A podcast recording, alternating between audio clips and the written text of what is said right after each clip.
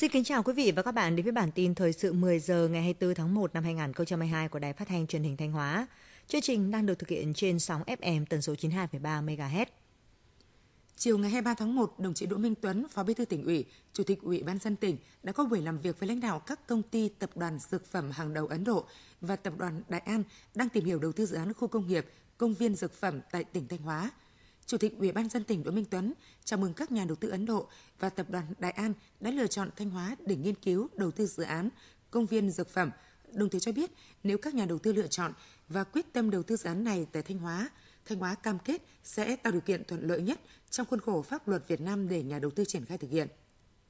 Riêng đối với dự án công viên dược phẩm, tỉnh Thanh Hóa có thể đáp ứng các tiêu chí về đất đai, hạ tầng giao thông, cảng biển, nguồn nhân lực chất lượng cao, cơ chế ưu đãi đáp ứng yêu cầu của nhà đầu tư Ấn Độ và tập đoàn Đại An.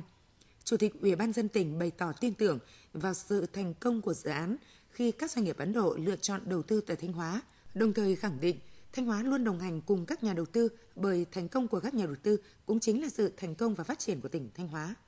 Chiều ngày 23 tháng 1, đồng chí Nguyễn Ngọc Tiến, Ủy viên Ban Thường vụ, trưởng Ban Nội chính tỉnh ủy đã đi kiểm tra tình hình sản xuất và đời sống nhân dân tại huyện Đông Sơn. Đồng chí trưởng Ban Nội chính tỉnh ủy và đoàn công tác đã đến dân hoa dân hương tại đài tưởng niệm Bắc Hồ và khu tâm linh tưởng niệm các anh hùng liệt sĩ thuộc di tích địa điểm lịch sử và thắng cảnh rừng thông. Tiếp đó, đoàn đã đến thăm chúc thọ và trao thiệp chúc mừng của Chủ tịch nước cho hai cụ tròn 100 tuổi của huyện Đông